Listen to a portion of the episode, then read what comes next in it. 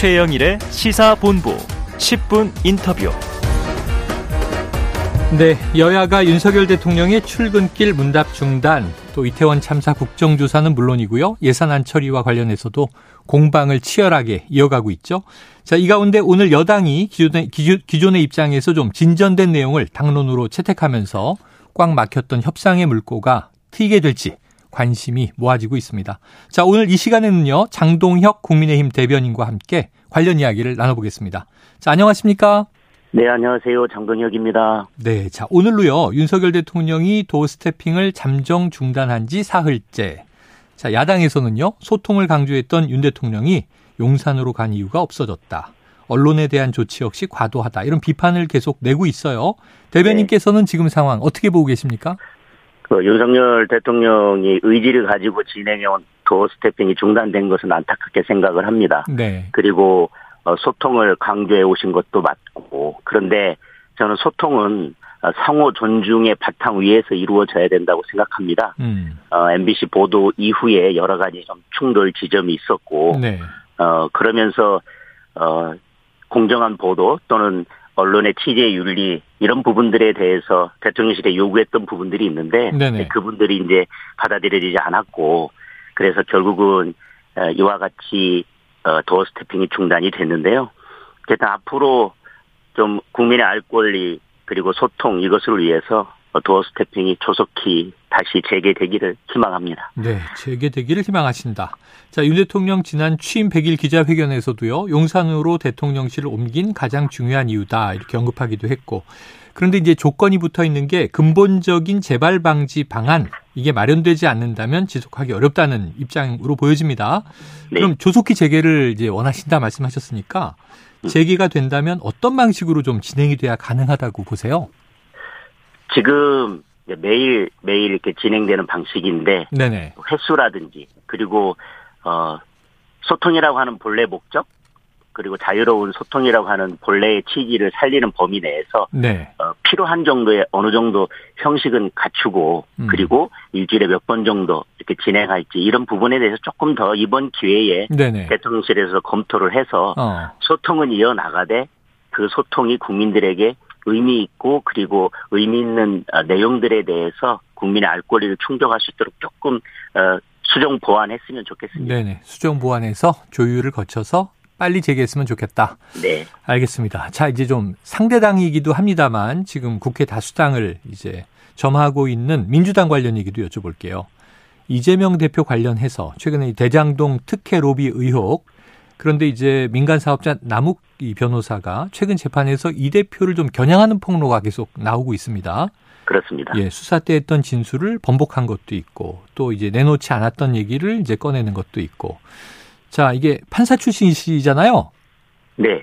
그 재판에 대해서 너무 잘 아실 테니까 네, 네. 남욱 변호사가 이제 왜 이렇게 좀 1년 전과 지금이 바뀌었다고 보시는지 또 신빙성은 어떻게 보시는지 좀 답변을 주신다면 어떻습니까?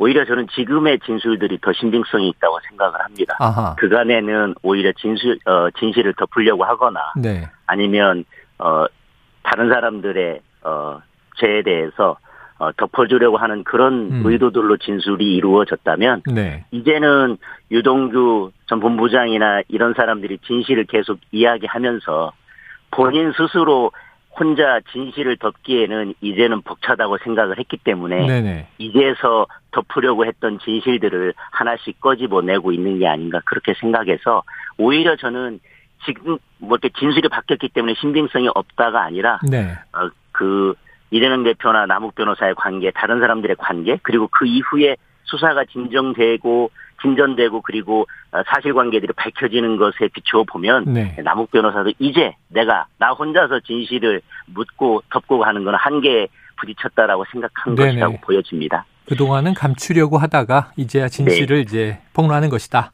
네, 알겠습니다. 그런데 이제 최근 나온 남욱 변호사의 핵심 증언이 본인이 직접 뭐 이제 결정하거나 뭐 집행하거나 한 게 아니라 김만배 씨에게 전해 들은 내용 이렇게 들었다 저렇게 들었다 하는 이제 전문 증거이기 때문에 형사소송법상 증거 능력이 인정되기 어, 되게 어렵다. 이게 이제 민주당 일각이나 또 일부 법조인들의 주장이에요. 어떻게 생각하세요? 그거는 뭐 국민들이 지금 들으시면 어, 전문 증거가 뭔지라고 생각할 정도로 네네. 매우 법 이론적이고 에, 형사 소송법적인 이야기인데 네. 국민들은 그거에 집중했으면 좋겠습니다. 이것이 법정에서 증거 능력이 있느냐 아니냐 그런 문제가 아니라 네. 그동안 진실을 말하지 않던 남욱 변호사 입에서 이것이 이제 나오기 시작하고 있고 이것이 진실을 향해서 달려가고 있는 것이지 어, 이것이 재판 과정에서 전문 증거라서 증거 능력이 인정될 것이냐 아니냐에 집중할 것은 아니라고 생각을 하고요. 네. 자꾸 그런 소송법적인 문제나 이런 것들을 가지고 어, 그 진술의 가치를 떨어뜨리려고 하는 것은 너무 이렇게 기술적인 어. 그런 변명이라고 생각을 합니다. 네네. 기술적인 변명이다. 자, 이재명 대표는 관련 의혹들에 대해서 이제 직접적인 발언은 지금 좀 삼가하고 있는 것 같습니다. 위기 극복에 써야 할 국가 역량을 야당 파괴에 허비해 안타깝다. 이런 이제 표현이나 이태원 참사 진상규명 방해하면 국민이 용서하지 않을 것이다. 또 민주당은 흔들림 없이 민생 경제를 챙기겠다. 이런 이제 이야기들이 나오고 있는데 어떻게 듣고 계세요? 그런데 실제로 지금 전문 증거라서 증거 능력 인정되기 어렵다라고 민주당에서 이야기하는 것처럼 사실 민주당 대변인들은 하루가 멀다 하고 이 이재명 대표의 형사 관련된 형사 사건에 대해서 네. 이건 이렇고 뭐 거기는 CCTV가 이렇고 네. 계속해서 마치 변호사들이 법정에서 변론을 하듯이 논평을 통해서 쏟아내거나 아니면 어허. 방송에서 계속 패널로 나가서 그런 것들을 하고 있는데 네네. 사실은 이재명 대표는 그렇게 말하면서 뒤에서 뒷짐지고 있지만 음. 결국은 민주당 모든 의원들이 나서서 이재명 대표의 변호인단으로 활동하고 있다라고 보여지고 네. 그리고 지금 예산 전국이나 모든 전국에 있어서 사실 지금 이재명 대표의 사법 리스크와 관련된 여러 움직임들이 있는데 네. 말로는 민생이고 어 뭐 지금 그 국가 역량을 집중해야 된다라고 하지만 과연 집중이 실제로 되고 있는지 그 부분에 대해서는 국민들께서 잘 판단하시리라고 생각을 합니다. 네, 국민들의 예, 판단이 있을 것이다. 자, 이 민주당도 당 차원에서요 윤석열 정권의 조작 수사와 정적 사냥을 중단하라 이런 입장을 이제 내놓고 있습니다. 아까 말씀하신 대로 의원과 당직자들이 어, 방어하고 있는 상황인데 당내의 상황을 보면 또 이런 보도들이 많아요. 비이재명계의 불만과 함께 이낙연 전 대표의 이제 복귀론도 좀 흘러나오고 이 또 정당 내에 계시니까요. 이 여당 야당 다 이제 유사점과 차이점이 있는데 네. 이 민주당 내부 상황은 좀 어떻게 감지하고 계세요? 민주당에서 지금은 뭐 그런 불만들이 밖으로 표출되고 있지는 않고 네. 이재명 대표의 사법 리스크를 막기 위해서 지금까지는 단일 대오로 움직여 가고 있다고 보여집니다. 네. 그런데 어뭐 유동규 뭐 이렇게 남욱 변호사가 어떤 어 진실을 이야기하면서 음. 김용, 정진상 어 이재명 대표의 측근들이 실제로 구속되거나 기소가 되면서 네. 그리고 그 구속영장이나 공소장에 이재명 대표의 이름이 수십 차례 또는 수차례 이렇게 계속 거명이 되면서 아마 현실적으로 이재명 대표에 대한 사법 리스크가 현실화되고 있고 곧 이재명 대표를 향해서 수사가 될 거라고 하는 것들을 야당 의원들도 감지하고 있을 것입니다. 다만 지금 야당으로서는 이재명 대표를 당대표로 뽑아놨기 때문에 음. 지금까지는 겉으로는 어, 단일 대오로 뭉쳐서 가고 있는 것처럼 보이지만 내부의 속내는 매우 복잡하리라고 생각하고 네. plan B를 준비하고 있다고 저는 생각합니다. 어, plan B를 준비하고 있다. 알겠습니다. 자, 지금 이게 보도가 많이 안 나오고 있습니다만 사실은 예산 정국이라 내년도 예산안 네. 법정 처리 시한 보니까 9일밖에 안 남았더라고요. 이 네, 정말 그렇습니다. 시간이 얼마 없는데 이 민주당 쪽에서는 주거 안정 등 복지 예산의 회복이 필요하다. 대통령실 이전 예산 등 혈세 낭비성 예산을 줄여서 그 돈을 민생 예산에 쓰도록 하자. 이런 이제 주장들이 나오고 있고요. 지금 대변인도 맡고 계시지만 의원님께서 예결투기 활동하고 계시잖아요. 예, 그렇습니다. 네. 국민의힘은 어떤 입장인가요? 뭐 오늘 또 예결 소위가 열렸습니다마는 뭐 여러 우려와는 달리 예결위에서의 소위 진행은 어, 지금 나름대로 원만하게 진행되어 가고 있다고 생각합니다. 네네. 다만 아직 상임위에서 다 예결안이 올라오지 않았기 때문에 음. 조금 늦어지고 있는 측면은 있지만 어, 잘 진행되리라고 보여지고요. 야당이 주장하는 부분들 저희들도 최대한 반영할 수 있는 부분은 반영을 하려고 해서 서로 어, 대화를 통해서 문제들을 해결해 나가고 있습니다. 네. 다만 또 야당의 국민의힘에서 부탁하고 싶은 것은 음. 어, 그냥 윤석열 정부의 핵심 정책 과제거나 국정 과제니까 이것은 반대한다 라든지 네. 그동안 검수완박에 대해서 계속 어 지금 시행령 어, 통치다 예, 이렇게 예. 하면서 문제를 제기해왔기 때문에 음. 이제 그 부분들에 대해서 예를 들면 뭐 경찰국이나 법무부 예산에 대해서는 그냥 뭐 무작정 몇 퍼센트씩 뭐 몇십 프로씩 깎아야 된다라고 네. 하기보다는 음. 일단 예산 심사에 대해서는 그런 정치적인 쟁점들은 좀 덮어두고 민생과 그리고 어, 국가 이 정부가 제대로 효율적으로 어, 앞으로 움직여질 수 있도록 서로 지혜를 모았으면 좋겠습니다. 네. 그런데 이제 정치적인 지금 말씀하신 뭐 법무부 또 행안부 이런 예산은 네. 조금 차치하더라도요. 윤석열 정부가 좀 중요하게 발표한 지 시간이 좀 흐른 게 세제 개편안이란 말이에요.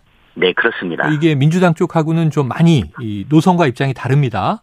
네네. 그 금융투자 소득세 문제도 있고 사실은 또 종부세가 축소되느냐 마느냐도 중요한 문제고. 맞습니다. 네. 근데 이 도입 유예 여부를 두고 정부 야당사 의견이 좀 평행선인 것 같아요. 이 해결될까요? 저는 해결될 거라고 생각을 합니다. 네. 왜냐하면 이건 민생의 문제고 또 정부세는 뭐 어, 야당에서도 대선 시절에 같이 이제 공약에 참여했던 부분이고요.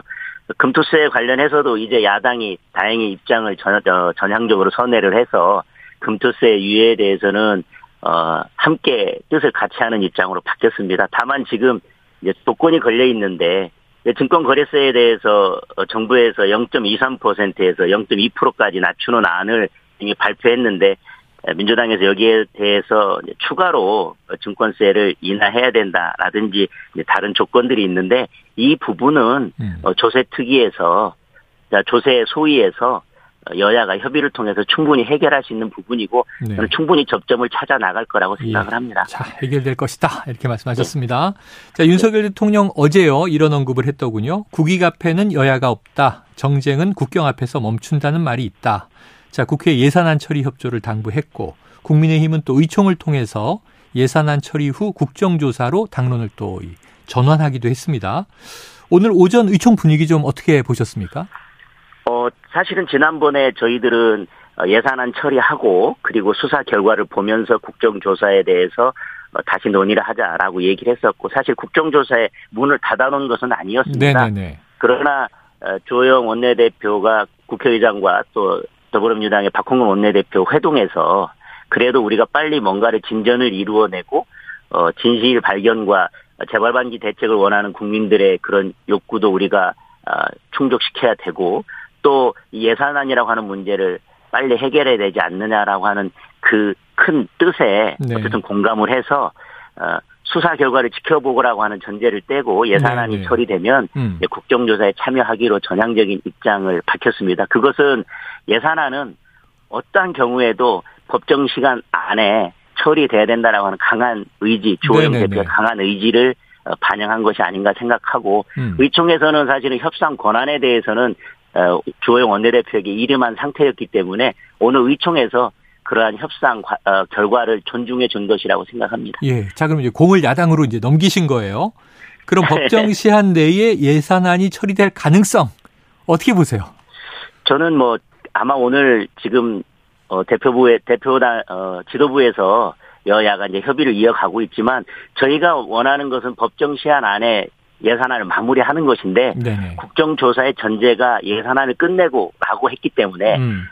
여러 가지 심사 과정에서 뭐 다른 어, 쟁점들이 있어서 법정 시한을 설령 못 지킨다 하더라도 네. 어, 최대한 빠른 시간 안에 예산안은 처리가 되지 않을까 그렇게 생각합니다. 알겠습니다. 자, 네. 요 국정조사 얘기가 나왔으니까요. 이 이태원 참사 관련인데 어제 처음으로 유가족들의 기자회견이 나왔지 않습니까? 네, 근데 여섯 가지 요구 조건 중에 이제 제일 또 첫 번째로 대통령의 진심 어린 사과와 후속 조치 약속 이런 대목이 있어서 네. 자 이제 여당 소속 의원이시니까 이 네. 윤석열 대통령이 좀 공식적인 사과 메시지 나올 걸로 보십니까?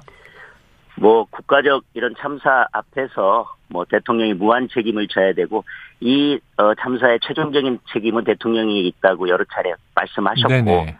또 공식적인 자리에서도 사과를 했지만 뭐 그 형식이 문제가 되고 그 형식이 필요하다면 어, 대통령께서도 그러한 사과는 하실 수 있다고 생각을 하고요. 네. 그리고 후속 조치 할 수 있는데 이건 너무나 정부로서는 당연한 것이고 네. 재발 방지나 후속 조치는 반드시 있어야 된다고 생각합니다. 그리고 그러한 점에서 특별법을 만들어서라도 일단 음.